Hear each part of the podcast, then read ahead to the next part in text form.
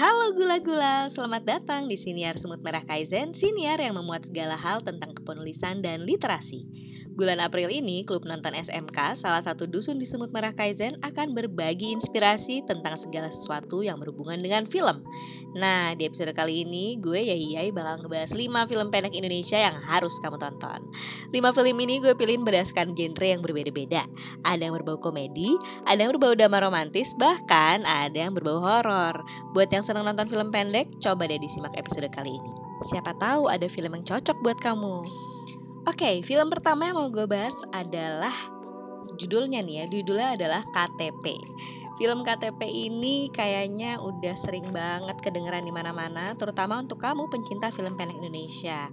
Film yang sempat dinobatkan sebagai film terbaik dalam Festival Video Edukasi tahun 2016. Menurut gue, film ini tuh ngasih pesan yang gak enteng, tapi caranya nyenengin banget mulai dari story sampai ke eksekusi kayak pengambilan gambar, warna, dan penokohan. Kan itu penokohan kayaknya uh, salah satu yang paling kuat ya di antara elemen-elemen film ini. Dirangkum jadi satu karya yang bagus banget dan harus kamu tonton.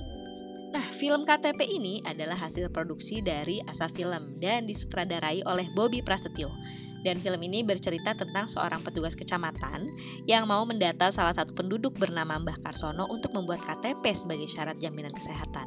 Dilalah si Mbah ternyata menganut kepercayaan yang sudah turun-menurun. Lalu, apa konflik dari film ini dan gimana solusinya?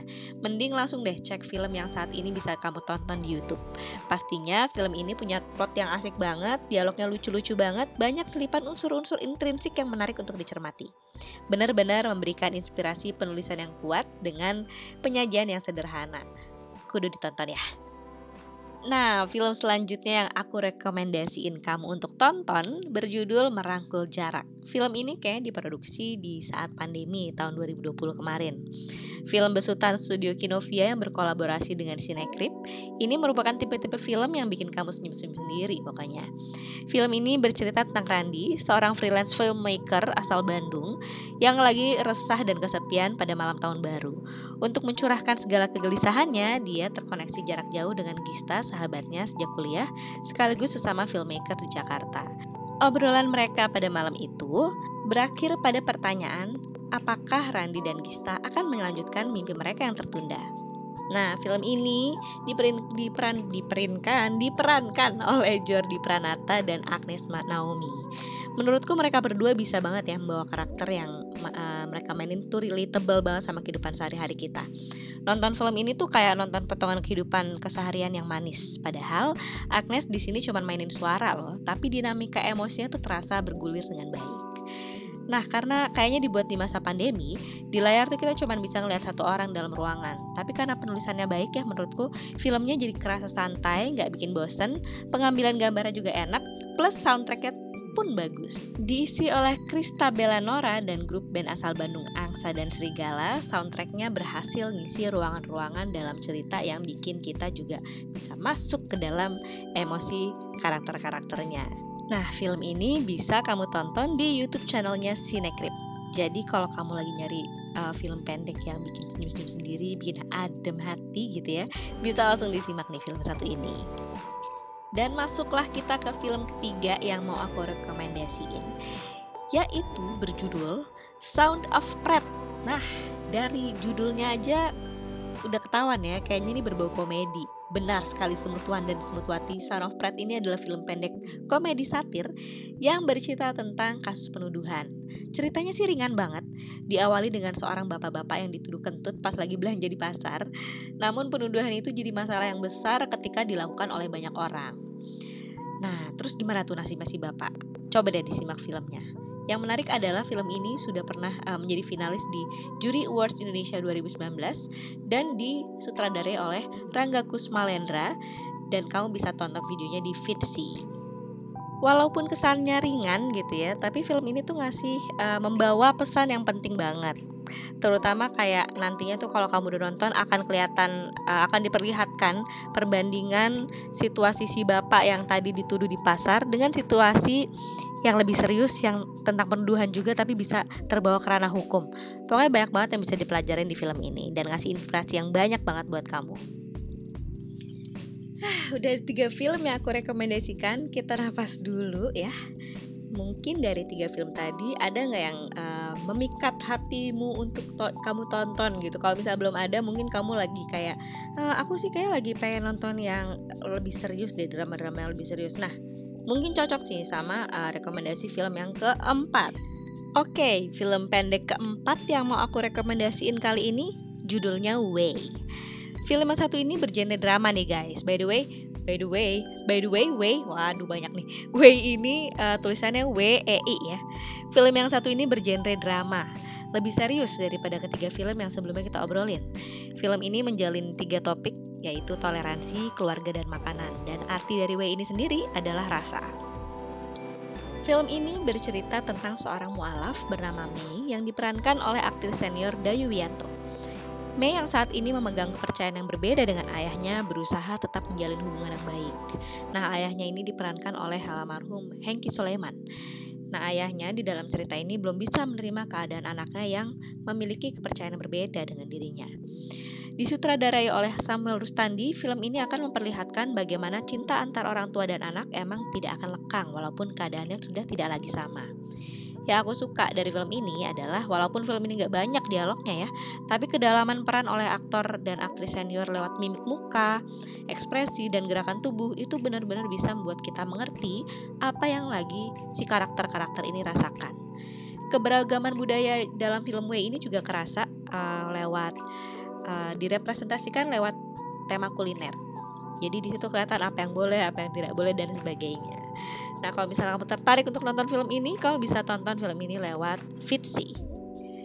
Sampai juga kita ke rekomendasi film yang terakhir yang harus kamu nonton. Nah, uh, film rekomendasi yang terakhir ini genrenya beda lagi nih dari yang tadi-tadi kita obrolin. Genre ini agak berbau horor sedikit nih. Nah, film yang kali ini aku mau rekomendasikan berjudul Lamun Sumelang. Film ini diproduksi oleh uh, suatu production house yang lumayan viral ya kemarin karena dia juga merilis satu film pendek yang judulnya Stilik dan itu viral banget filmnya. Nama production house-nya sendiri adalah Rafa Cana Films. Nah, dalam film yang kali ini yang judulnya Lamun Sumelang, Rafa Cana Films bekerja sama dengan Dinas Kebudayaan Daerah Istimewa Yogyakarta. Filmnya sendiri bercerita tentang seorang pria yang namanya Agus, umurnya udah 40 tahun, dia tuh harus menyembuhkan anaknya yang udah lama sakit penyakitnya pun langka sampai akhirnya si Agus ini harus ke dukun untuk uh, menyembuhkan anaknya. Lalu dukun ini bilang kalau misalnya anaknya mau sembuh, dia harus mencari tujuh orang tumbal. Namun caranya memilih tumbal tersebut adalah dengan menunggu sebuah cahaya merah pulung gantung yang menandakan bahwa akan ada orang yang bunuh diri. Agus yang memiliki kemampuan melihat roh selalu diikuti oleh roh-roh yang dia bunuh. Jadi dia itu akan melihat uh, siapa yang akan bunuh diri malam ini sebelum orang itu bunuh diri dia bunuh duluan gitu orangnya. Aduh serem ya Wak. Kan bener kan dari tadi yang kita omongin itu ada komedi, ada drama, ada yang romantis-romantis. Kali ini kok rasanya horor. Tapi jangan salah walaupun kayak uh, secara apa namanya sinopsis tuh rasanya kok horor banget. Tapi film ini juga dibungkus khas Ravajana film kayaknya ya. Dibungkus dengan cara yang lumayan lucu gitu. Dan caranya berbeda. Jadi uh, yang biasanya hantu-hantu itu digambarkan dengan karakter-karakter yang menyeramkan tapi di film ini sangat manusiawi sekali. Dan itu yang membuat aku uh, merasa film ini harus kamu tonton banget Nah, balik ke cerita awal tadi ya tentang si karakter utama Agus ini, nantinya tuh Agus bakalan ketemu uh, calon tumbal keenam dan di mana dia hanya perlu satu orang lagi untuk menjadi tumbal. Yang gak dia sangka adalah petualangan mencari tumbal terakhirnya ternyata mengantarkannya pada petaka terburuk dalam hidupnya. Waduh, pokoknya film ini akan ngasih kamu gejolak emosi yang macam-macam. Ada lucunya, ada tragisnya, ada serem-seremnya juga gitu. Jadi emang kalau misalnya lagi nyari yang uh, unik-unik, ini harus ditonton banget. Judulnya Lamun Semelang dan kamu bisa cek di YouTube ya untuk nonton film ini. Film ini diproduseri oleh Ega Harismina dan Elena Rosmeisara dan disutradarai juga ditulis oleh Ludi Oji Prastama. Lamun Semelang itu diproduksi di tahun 2019 ternyata nih teman-teman. Oke, itu dia film-film yang aku rekomendasiin 5 film pendek Indonesia yang kayaknya bisa nih kamu tonton kalau misalnya kamu lagi iseng-iseng pengen melewatkan waktu atau emang lagi nyari film-film yang bisa ngasih inspirasi. Kelima film tadi aku rasa bisa banget ngasih banyak inspirasi, inspirasi dan juga pelajaran-pelajaran penting buat kita. Sebenarnya banyak banget ya film pendek Indonesia nih yang berkualitas dan emang harus ditonton gitu. Dan kalau misalnya kamu rajin pengen tahu gue bisa nonton film-film ini di mana sih? Kalau bisa search banyak banget festival-festival saat ini yang um, memperlihatkan atau mempertunjukkan film-film pendek karya anak bangsa dan kamu bisa tonton di festival-festival tersebut. Atau kalau misalnya kamu lagi searching ke internet di YouTube itu banyak di Vitsy itu banyak banyak banget platform-platform yang saat ini um, menyediakan wadah untuk uh, kita mencari film-film pendek Indonesia. Bonus track nih, ada satu hal yang kemarin pas lagi uh, lihat-lihat film di internet gitu ya, aku nemu satu yang juga menarik. Uh, satu film yang dibuat oleh uh, satu production house namanya Rencana. Judulnya kita tak bisa ke mana-mana lagi. Nah di sini filmnya uh, kamu bisa ngelihat Sheila Darada Asia yang uh, namanya udah ke mana-mana saat ini dia beradu akting dengan Rolando Octavio.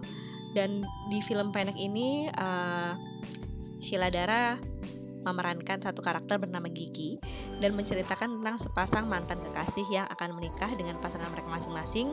Terus mereka melakukan perjalanan di dalam mobil berdua di malam hari. Nah gimana deh tuh ada rasa-rasa apa nih yang keluar kalau misalnya ketemu sama mantan? Mungkin kalau misalnya buat kamu yang lagi pengen uh, apa namanya ada dikit-dikit soal perasaan sama mantannya bisa banget nih nonton film satu ini. Karena apa? Karena secara plot sederhana banget. Terus abis itu um, dialog-dialognya menarik banget.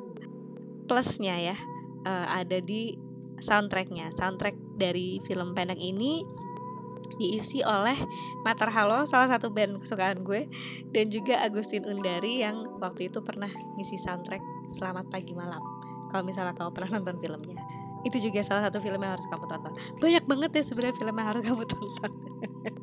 Tapi ya um, sampai di sini dulu obrolan kita. Kita mungkin akan bisa ketemu lagi di lain waktu.